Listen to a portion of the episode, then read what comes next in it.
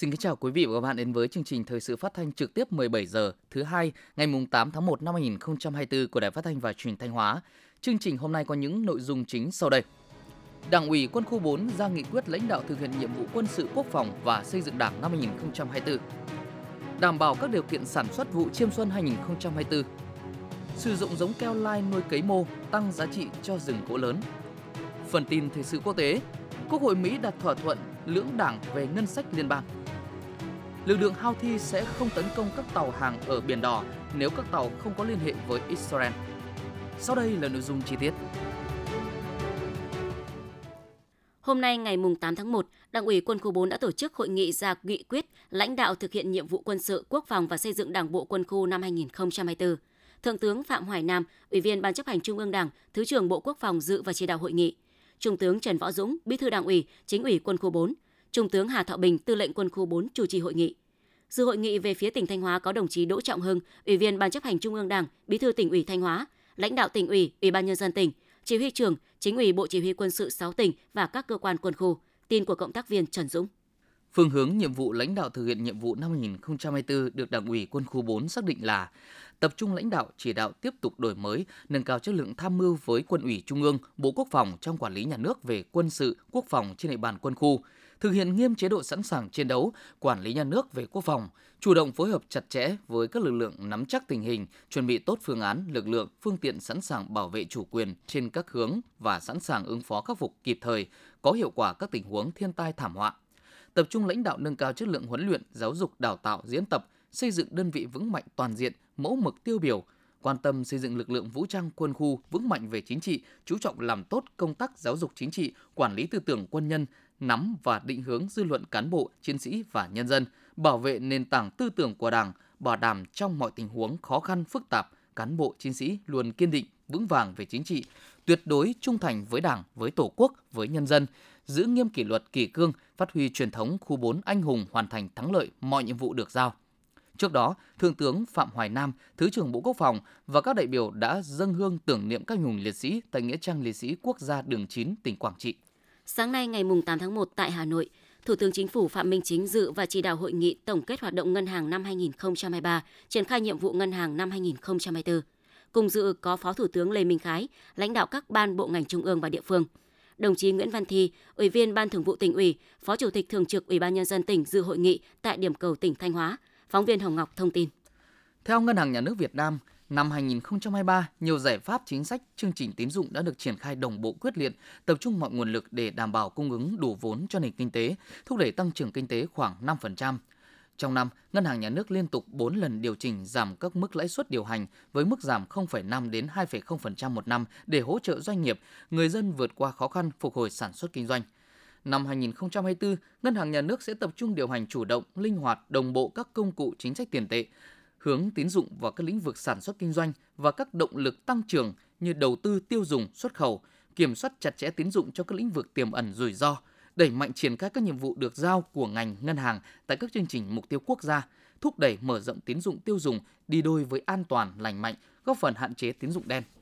Phát biểu chỉ đạo tại hội nghị, Thủ tướng Chính phủ Phạm Minh Chính cho rằng với định hướng tăng trưởng tín dụng khoảng 15% trong năm 2024, Ngân hàng Nhà nước cần điều chỉnh điều hành tín dụng kịp thời và phù hợp, triển khai quyết liệt, hiệu quả các giải pháp tín dụng thúc đẩy phát triển sản xuất kinh doanh, giúp người dân, doanh nghiệp tiếp cận tín dụng tốt hơn, đúng và trúng hơn, tập trung cho những lĩnh vực ưu tiên.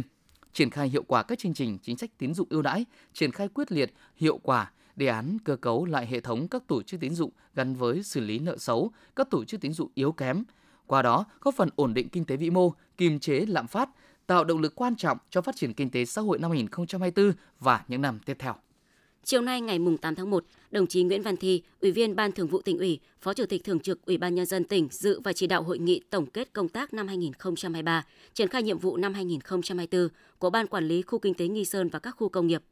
Đồng chí Nguyễn Tiến Hiệu, Ủy viên Ban Thường vụ, trưởng Ban quản lý khu kinh tế Nghi Sơn và các khu công nghiệp tỉnh chủ trì hội nghị.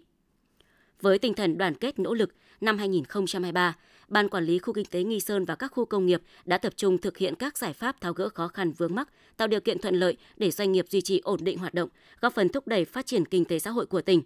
giá trị sản xuất kinh doanh của các doanh nghiệp tại khu kinh tế Nghi Sơn và các khu công nghiệp đạt trên 236.000 tỷ đồng, bằng 99,8% so với cùng kỳ.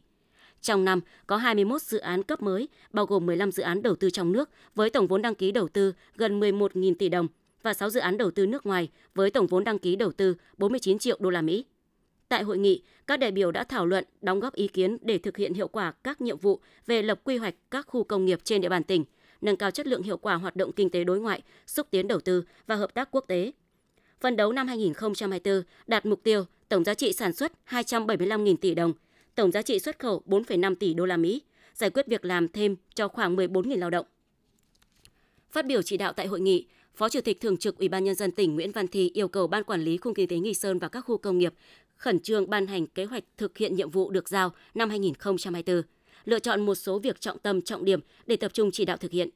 Ban quản lý khu kinh tế Nghi Sơn và các khu công nghiệp cần khẩn trương hoàn thành việc lập, thẩm định và trình phê duyệt các quy hoạch phân khu chức năng chính theo điều chỉnh quy hoạch chung xây dựng khu kinh tế Nghi Sơn, tập trung giả soát điều chỉnh những bất cập trồng chéo, chưa thống nhất giữa các loại quy hoạch, tạo điều kiện thuận lợi nhất cho việc thu hút đầu tư. Phó Chủ tịch Thường trực Ủy ban Nhân dân tỉnh yêu cầu Ban Quản lý Khu Kinh tế Nghi Sơn và các khu công nghiệp chủ động nắm chắc tình hình, tiếp tục đẩy mạnh cải cách hành chính, cải thiện mạnh mẽ môi trường đầu tư kinh doanh để thu hút đầu tư, kịp thời tháo gỡ khó khăn vướng mắc, tăng cường các hoạt động hỗ trợ, tạo thuận lợi cho doanh nghiệp hoạt động và đầu tư. Đồng chí đề nghị tập thể lãnh đạo và từng cán bộ, công chức viên chức người lao động, ban quản lý khu kinh tế Nghi Sơn và các khu công nghiệp tỉnh tiếp tục đoàn kết, nêu cao tinh thần trách nhiệm, chủ động sáng tạo, thực hiện tốt chức trách nhiệm vụ được giao. Tại hội nghị triển khai kế hoạch hành động thực hiện nhiệm vụ phát triển kinh tế xã hội, bảo đảm quốc phòng an ninh năm 2024 tổ chức sáng nay mùng 8 tháng 1, thành phố Sầm Sơn xác định năm 2024 là năm tăng tốc bứt phá với 29 chỉ tiêu, trong đó tốc độ tăng trưởng kinh tế đạt 12% trở lên, thu nhập bình quân đầu người 77 triệu đồng trở lên, tổng huy động vốn đầu tư phát triển đạt từ 12.000 tỷ đồng trở lên, tổng lượt khách du lịch đạt trên 8,5 triệu lượt, thành lập mới 150 doanh nghiệp, giải quyết việc làm mới cho trên 2.000 lao động, 94% trở lên khu dân cư an toàn về an ninh trật tự, giải phóng mặt bằng cho 17 dự án với tổng diện tích hơn 52 ha. Thành phố yêu cầu các phòng ban đơn vị xã phường tập trung lãnh đạo chỉ đạo và thực hiện có hiệu quả các chỉ tiêu, nhiệm vụ được giao, kịp thời tháo gỡ khó khăn phát sinh, để nhanh tiến độ thực hiện các dự án đầu tư, nâng cao chất lượng, đa dạng hóa sản phẩm du lịch, siết chặt kỷ luật, kỷ cương hành chính, giữ vững an ninh chính trị, trật tự an toàn xã hội. Sáng nay mùng 8 tháng 1, Ban Thường vụ tỉnh đoàn Thanh Hóa đã phối hợp với Hội Sinh viên Việt Nam tỉnh Thanh Hóa kỷ niệm 74 năm ngày truyền thống học sinh sinh viên, mùng 9 tháng 1 năm 1950, mùng 9 tháng 1 năm 2024. Ôn lại ngày truyền thống học sinh sinh viên và chặng đường phát triển của Hội Sinh viên Việt Nam. Cùng với Hội Sinh viên Việt Nam, Hội Sinh viên tỉnh Thanh Hóa đã từng bước trở thành cầu nối, là người bạn đồng hành của các thế hệ sinh viên Việt Nam, thúc đẩy sinh viên rèn luyện đạo đức, tác phong, nỗ lực học tập sáng tạo, nghiên cứu khoa học, rèn luyện thể chất, tình nguyện vì cộng đồng và chủ động hội nhập quốc tế. Tại lễ kỷ niệm, Hội sinh viên Việt Nam tỉnh Thanh Hóa đã phát động thi đua chào mừng Đại hội đại biểu toàn quốc Hội sinh viên Việt Nam lần thứ 11, nhiệm kỳ 2023-2028 với mục tiêu hình thành lớp học sinh sinh viên có bản lĩnh vững vàng, trí thức phong phú, khỏe về thể chất và tinh thần, có kỹ năng thực hành xã hội, phù hợp với yêu cầu của thời đại khoa học công nghệ và chuyển đổi số. Thưa quý vị và các bạn, Đề án kết nối sản xuất, chế biến và tiêu thụ nhằm nâng cao giá trị sản phẩm nông nghiệp chủ lực tỉnh Thanh Hóa đến năm 2030 vừa được Ủy ban nhân dân tỉnh phê duyệt với mục tiêu đến năm 2030 sản lượng sản phẩm nông nghiệp chủ lực của tỉnh được tổ chức kết nối, tạo liên kết theo chuỗi sản xuất, chế biến, tiêu thụ đạt 50% sản lượng sản xuất. Tỷ lệ sản phẩm nông nghiệp chủ lực được truy xuất nguồn gốc đạt 80% trở lên. Cụ thể, đề án đề ra mục tiêu đến năm 2025, sản lượng sản phẩm nông nghiệp chủ lực của tỉnh được tổ chức kết nối, tạo liên kết theo chuỗi sản xuất, chế biến, tiêu thụ đạt từ 20% sản lượng trở lên, kết nối tạo liên kết và hình thành chuỗi liên kết trong sản phẩm chủ lực đạt 2.000 chuỗi trở lên, trung bình tăng 6% một năm tỷ lệ sản phẩm nông nghiệp chủ lực được truy xuất nguồn gốc đạt 40% trở lên, được sơ chế, chế biến đạt từ 40% tổng sản lượng sản xuất trở lên, tỷ lệ cơ sở chế biến được nâng cấp, mở rộng quy mô, đổi mới công nghệ, máy móc thiết bị và áp dụng các công nghệ sản xuất tiên tiến, hệ thống quản lý chất lượng ISO, FFSC đạt từ 20% cơ sở hiện có trở lên.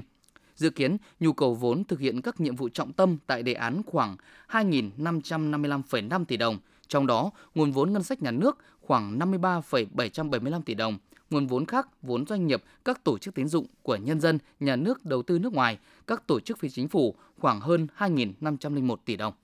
Vụ xuân 2024, toàn tỉnh gieo trồng 191.000 hecta, phần đấu sản lượng lương thực đạt 785.800 tấn. Trong đó diện tích lúa 112.500 hecta, diện tích ngô 14.000 hecta, lạc 6.000 hecta, rau các loại 15.000 hecta và cây trồng khác 43.500 ha.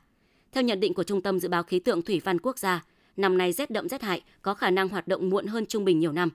Vụ xuân 2024 vào tiết đại hàn vào ngày 21 tháng 1 năm 2024, tức 11 tháng 12 âm lịch. Đây là giai đoạn dự báo có tần suất rét đậm cao nhất trong năm. Tiết lập xuân vào ngày 4 tháng 2 năm 2024, tức ngày 25 tháng 12 âm lịch. Lường trước những khó khăn này, các địa phương bám sát các giải pháp sản xuất vụ xuân, tuân thủ thời vụ, cơ cấu giống và phương án sản xuất theo hướng dẫn của ngành nông nghiệp. Hiện nông dân các huyện, thị xã, thành phố trong tỉnh đang tập trung cày ải, giải phóng đất nhanh, đảm bảo sạch tàn dư cây trồng và nguồn sâu bệnh vụ trước để gieo trồng cấy trong khung thời vụ tốt nhất. Cùng với đó, các địa phương tích cực công tác kiểm tra, kiểm soát chặt chẽ việc kinh doanh giống cây trồng, vật tư nông nghiệp trên địa bàn, đảm bảo cung cấp các loại vật tư tốt nhất phục vụ người dân sản xuất. Kiên quyết xử lý nghiêm các trường hợp vi phạm về kinh doanh vật tư nông nghiệp, đảm bảo quyền lợi cho nông dân. Để đảm bảo nguồn nước cho nông dân sản xuất, các địa phương đang đẩy nhanh tiến độ làm thủy lợi mùa khô, kết hợp tu sửa công trình thủy lợi nội đồng phục vụ sản xuất. Đồng thời các địa phương phối hợp với các công ty quản lý và khai thác công trình thủy lợi để điều tiết nước hợp lý, tiết kiệm hiệu quả và xây dựng phương án phòng chống hạn. Hiện nay tỉnh Thanh Hóa chuẩn bị bước vào sản xuất vụ xuân 2024. Tổng diện tích gieo trồng toàn tỉnh khoảng 191.000 hecta. Do đó, nhu cầu về vật tư nông nghiệp là rất lớn. Nhằm đáp ứng nhu cầu vật tư nông nghiệp phục vụ sản xuất, các cơ sở sản xuất kinh doanh vật tư nông nghiệp trên địa bàn tỉnh đã có kế hoạch nhập đầy đủ số lượng, chủng loại vật tư để cung ứng ra thị trường. Giám đốc Trung tâm chăm sóc phục vụ nông dân Việt Nam thuộc Công ty Cổ phần Công nông nghiệp Tiến Nông Nguyễn Trung Trụ cho biết, để đảm bảo phân bón cho vụ xuân 2024, công ty cổ phần công nông nghiệp Tiến Nông đã chủ động tích trữ nguyên liệu lên kế hoạch sản xuất cung ứng cho thị trường Thanh Hóa khoảng 30.000 đến 40.000 tấn phân bón các loại, không để xảy ra tình trạng thiếu hụt phân bón. Đồng thời, để đồng hành cùng nông dân Thanh Hóa thông qua Hội nông dân tỉnh và 21 nhà phân phối, công ty sẽ đưa đến thị trường khoảng 100 sản phẩm dinh dưỡng cây trồng với giá ưu đãi nhất. Trong đó, dự kiến giá phân bón trong vụ xuân 2024 sẽ thấp hơn 10 đến 15% so với cùng kỳ năm 2023, góp phần nâng cao hiệu quả, giá trị kinh tế trong sản xuất nông nghiệp. Để thị trường vật tư nông nghiệp kinh doanh đúng quy định của pháp luật, Sở Nông nghiệp và Phát triển Nông thôn đã và đang phối hợp với lực lượng chức năng tiếp tục đẩy mạnh tuyên truyền, nâng cao nhận thức của các tổ chức cá nhân sản xuất kinh doanh vật tư nông nghiệp, đồng thời tăng cường công tác thanh kiểm tra, kiên quyết xử lý nghiêm các tổ chức cá nhân sản xuất kinh doanh sản phẩm không rõ nguồn gốc, hàng giả, hàng nhái, hàng kém chất lượng theo đúng quy định của pháp luật, góp phần hạn chế tối đa những thiệt hại cho người sản xuất do chất lượng hàng hóa vật tư nông nghiệp gây ra. Thưa quý vị và các bạn, để nâng cao hiệu quả kinh tế từ rừng trồng, thời gian qua, Viện Nông nghiệp Thanh Hóa đã xây dựng nhiều mô hình trồng rừng thông cành gỗ lớn bằng các giống keo lai, nuôi cấy mô ở một số huyện miền núi. Các mô hình này đã thay đổi cách làm kinh tế rừng của người dân. Ghi nhận của phóng viên Thanh Tâm qua bài viết Sử dụng giống keo lai nuôi cấy mô tăng giá trị cho rừng trồng gỗ lớn. Mời quý vị và các bạn theo dõi vốn đã từng trồng thử một diện tích nhỏ bằng giống keo lai nuôi cấy mô và bước đầu cho kết quả khả quan. Năm 2021, khi Viện Nông nghiệp Thanh Hóa triển khai dự án khuyến nông trung ương trên địa bàn, gia đình anh Vi Văn Hoan ở thôn Hợp Tiến, xã Thanh Tân, huyện Như Xuân đã đăng ký trồng toàn bộ 10 hecta rừng sản xuất bằng giống keo lai nuôi cấy mô. Quá trình trồng keo, gia đình anh được hỗ trợ giống, phân bón và hướng dẫn quy trình kỹ thuật. So sánh với diện tích trồng bằng giống keo Úc ươm hạt trồng cùng thời điểm, diện tích trồng rừng bằng keo lai nuôi cấy mô cho sinh khối gỗ tăng cao hơn nhiều. Anh Vi Đại Hoan, thôn Hợp Tiến, xã Thanh Tân, huyện Như Xuân, tỉnh Thanh Hóa nói. Tôi thấy là cái giống keo mô là nó sinh trưởng phát triển tốt. Cùng một cái thời gian mà thu hoạch tôi đã được thu hoạch thì nó gần như là cái ờ, khối lượng nó gần gấp gấp đôi cái cây keo thường. Tới đây tôi sẽ nếu cắt tôi cũng sẽ trồng toàn bộ bằng keo mô, keo lai mô. Tại các huyện như Thanh và Như Xuân, từ năm 2021, Viện Nông nghiệp Thanh Hóa xây dựng 8 mô hình trồng rừng gỗ lớn gồm các giống keo lai mô AH1, AH7, TB1 và keo lá tràm mô CLT7, CLT8, tổng diện tích 110 ha với 50 hộ tham gia trồng rừng. Các hộ được tập huấn kỹ thuật trồng, chăm sóc rừng thâm canh theo đúng quy trình kỹ thuật, đồng thời được tuyên truyền nâng cao nhận thức về tầm quan trọng của việc sử dụng các giống keo lai đủ tiêu chuẩn, giống được công nhận là tiến bộ khoa học và chất lượng cao để nâng cao hiệu quả kinh tế rừng. Đánh giá bước đầu cho thấy, cùng thời gian sinh trưởng và phát triển, các điểm trồng rừng bằng giống keo lai mô có ưu điểm và cho sinh khối gỗ cao hơn từ 1,6 đến 2 lần so với diện tích trồng rừng bằng giống keo tai tượng, hạt nội và Úc khá phổ biến tại địa phương. Ông Lương Văn Dương, Phó Chủ tịch Ủy ban nhân dân xã Thanh Hòa, huyện Như Xuân, tỉnh Thanh Hóa nói: Cái thời kỳ sinh trưởng phát triển của nó so với cái loại keo khác ấy, thì rất là tốt và hạn chế hạn chế được các, các, các loại sâu bệnh. Thì tới đây chúng tôi à, tuyên truyền cho bà con dân là chuyển sang trồng rừng bằng cây keo lai cây mô để phát triển kinh tế nhằm xóa đói giảm nghèo. Trước đó, năm 2019, thực hiện dự án nghiên cứu trồng sản xuất thử một số giống cây nuôi cấy mô phục vụ tái cơ cấu ngành lâm nghiệp Thanh Hóa, Viện Nông nghiệp Thanh Hóa cũng đã xây dựng mô hình trồng keo lai nuôi cấy mô tại xã Minh Sơn, huyện Ngọc Lặc với tổng diện tích 100 hecta. Dự án trồng thử nghiệm 5 loại giống keo lai nuôi cấy mô, trong đó hai giống keo lai mô AH1 và BV32 thể hiện ưu điểm vượt trội, có độ sinh trưởng, phát triển và trữ lượng rừng tốt nhất. Dự kiến đến năm thứ bảy sẽ cho thu hoạch trữ lượng rừng có thể đạt trung bình 330 mét khối một hecta, tăng 68% so với keo tai tượng nội hoặc keo Úc trồng hạt. Giống keo mô AH1 còn có ưu điểm là dễ bóc vỏ, tỷ lệ gỗ xẻ đạt cao tới 80%, trong khi với keo trồng bằng hạt, tỷ lệ gỗ xẻ chỉ đạt 60%. Tiến sĩ Nguyễn Trọng Quyền, Giám đốc Trung tâm Nghiên cứu, Khảo nghiệm và Dịch vụ Cây trồng Viện Nông nghiệp Thanh Hóa nói. Chúng tôi sẽ uh, tham mưu để phát triển cái nguồn giống tốt À, ở các cái vườn ươm, đặc biệt là vườn ươm của đơn vị à, để cung ứng ra địa bàn. Đồng thời với đó thì đẩy mạnh công tác tuyên truyền, vận động nhân dân để làm thay đổi nhận thức của người dân trong việc à, sử dụng giống tốt để đưa vào phát triển kinh tế rừng.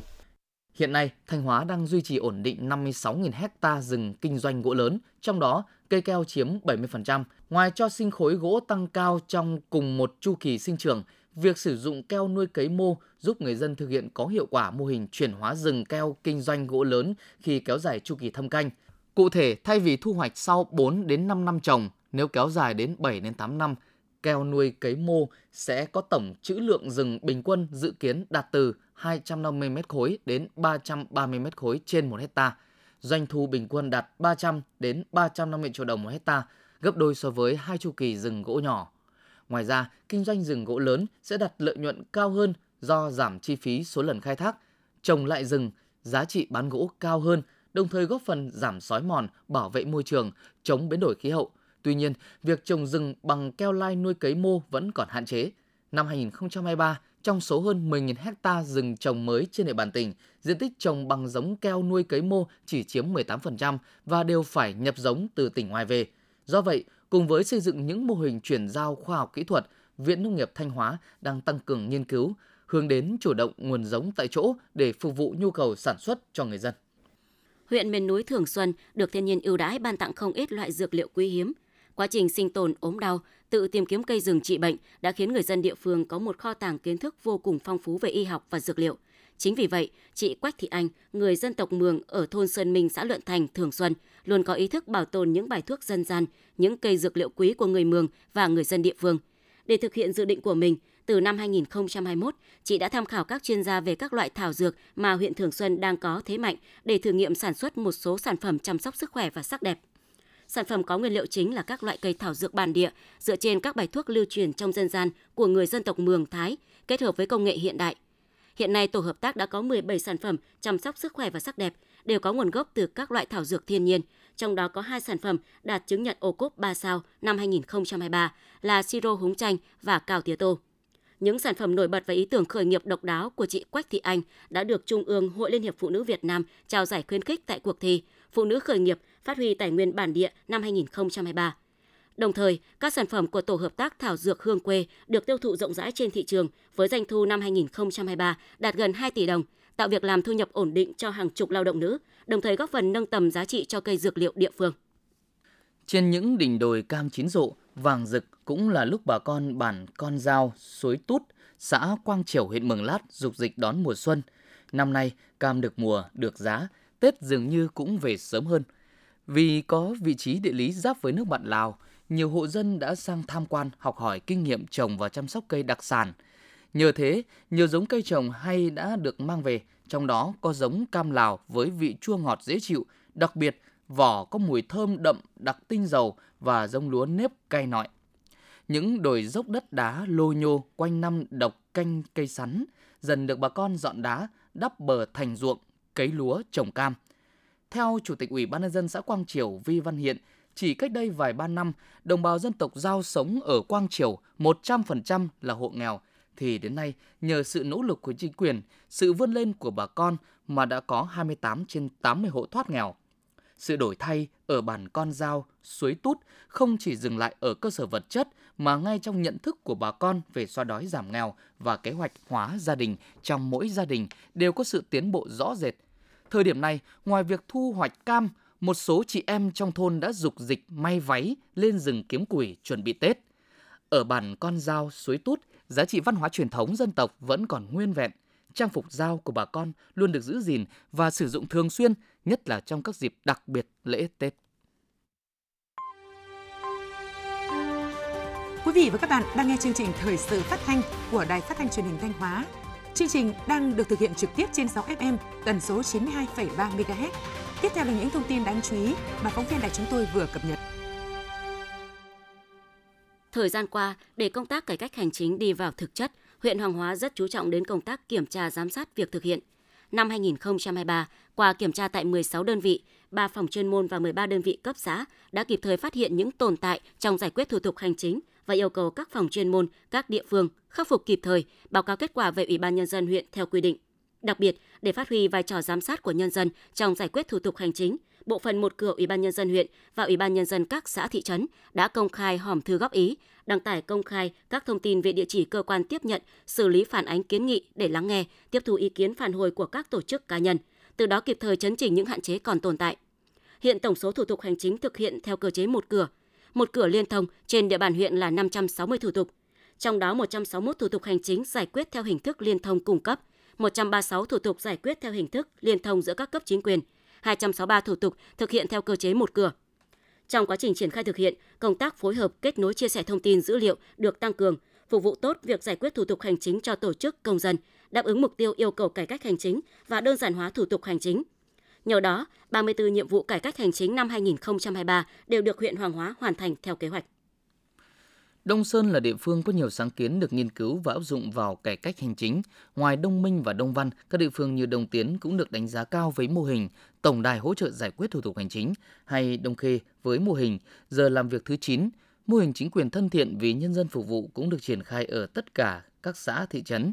Đúng như tên gọi của mô hình, sau hơn một năm thực hiện đã tạo chuyển biến tích cực trong nhận thức và hành động của đội ngũ cán bộ, công chức các xã, thị trấn về tinh thần trách nhiệm phục vụ nhân dân, nhất là trong giải quyết thủ tục hành chính. Điều này được tổ chức cá nhân ghi nhận với kết quả đánh giá mức độ hài lòng về chất lượng giải quyết thủ tục hành chính đạt 100%, vượt 1% so với kế hoạch đề ra.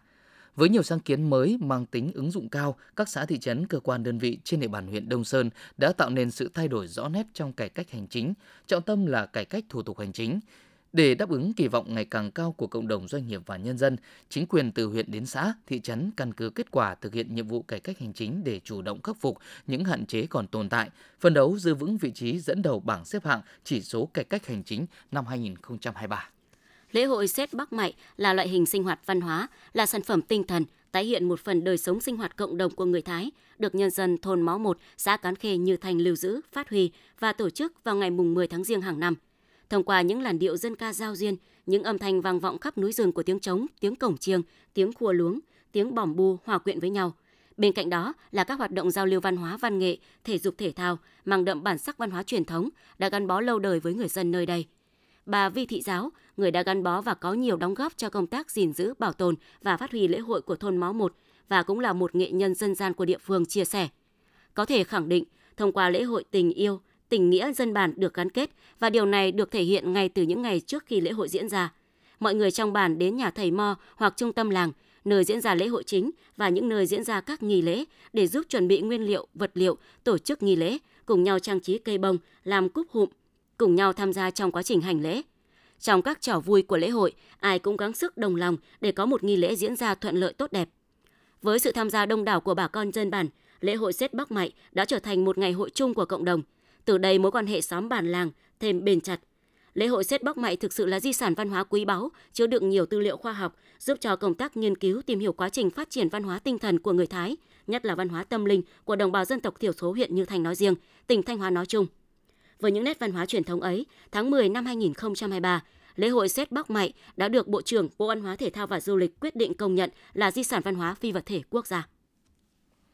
Năm 2023, hệ thống y tế dự phòng được củng cố, nâng cao về chất lượng hoạt động, công tác phòng chống dịch bệnh truyền nhiễm triển khai đồng bộ, hoạt động giám sát phát hiện sớm ca nghi mắc được thường xuyên duy trì tại bệnh viện và trong cộng đồng. Theo báo cáo của Trung tâm Kiểm soát Bệnh tật tỉnh, tính đến thời điểm này, hệ thống giám sát bệnh truyền nhiễm ghi nhận gần 1.600 ca mắc sốt xuất huyết, 592 ca tay chân miệng, 1 ca viêm não Nhật Bản, 20 ca nghi viêm não do virus, 30 ca sởi, 2 ca sốt xuất huyết. Các dịch bệnh đều được kiểm soát và khống chế, không để ảnh hưởng tác động xấu tới phát triển kinh tế xã hội của địa phương. Tính đến hết tháng 11 năm 2023, tỷ lệ tiêm vaccine viêm gan B 24 giờ đầu đạt 76,3%, tỷ lệ trẻ em dưới 1 tuổi được tiêm BCG đạt 90,2%, tỷ lệ tiêm vaccine BH, HG, UV, BL, HIP mũi 1 đạt 74,8%, tỷ lệ trẻ uống OPV lần 1 đạt 75,1%, OPV lần 2 đạt 69,8%, OPV lần 3 đạt 61,9%, tỷ lệ tiêm vaccine sởi cho đối tượng trẻ 9 đến 12 tháng đạt 69%. Thưa quý vị và các bạn, chỉ còn hơn một tháng nữa là đến Tết Nguyên đán. Mặc dù đã được tuyên truyền cảnh báo nhiều, nhưng càng đến gần thời điểm cuối năm, tình trạng sản xuất mua bán, tàng trữ vận chuyển và sử dụng pháo trái phép lại càng diễn biến phức tạp, bất chấp những quy định xử phạt nghiêm khắc của pháp luật. Sau đây là ghi nhận của phóng viên Hoàng Mai. Thực hiện kế hoạch cao điểm tấn công, chấn áp tội phạm, bảo đảm an ninh trật tự Tết Nguyên đán 2024, thời gian qua Công an huyện Như Xuân đã liên tiếp phát hiện bắt quả tang nhiều đối tượng chế tạo pháo nổ, thu giữ số lượng lớn pháo và thuốc pháo. Đáng chú ý, trong số đối tượng chế tạo pháo nổ có nhiều trường hợp là học sinh. Theo kết quả điều tra ban đầu, hầu hết các trường hợp chế tạo pháo nổ trái phép này đều là học sinh do thiếu sự quản lý, quan tâm của gia đình nên các em đã lên YouTube xem cách dạy làm pháo nổ và lên mạng mua nguyên liệu về tự chế thành quả pháo nổ, mục đích để sử dụng và bán lấy tiền tiêu. Em Nguyễn Duy Đức Trọng, trường trung học cơ sở Hóa Quỳ huyện Như Xuân nói: Từ khi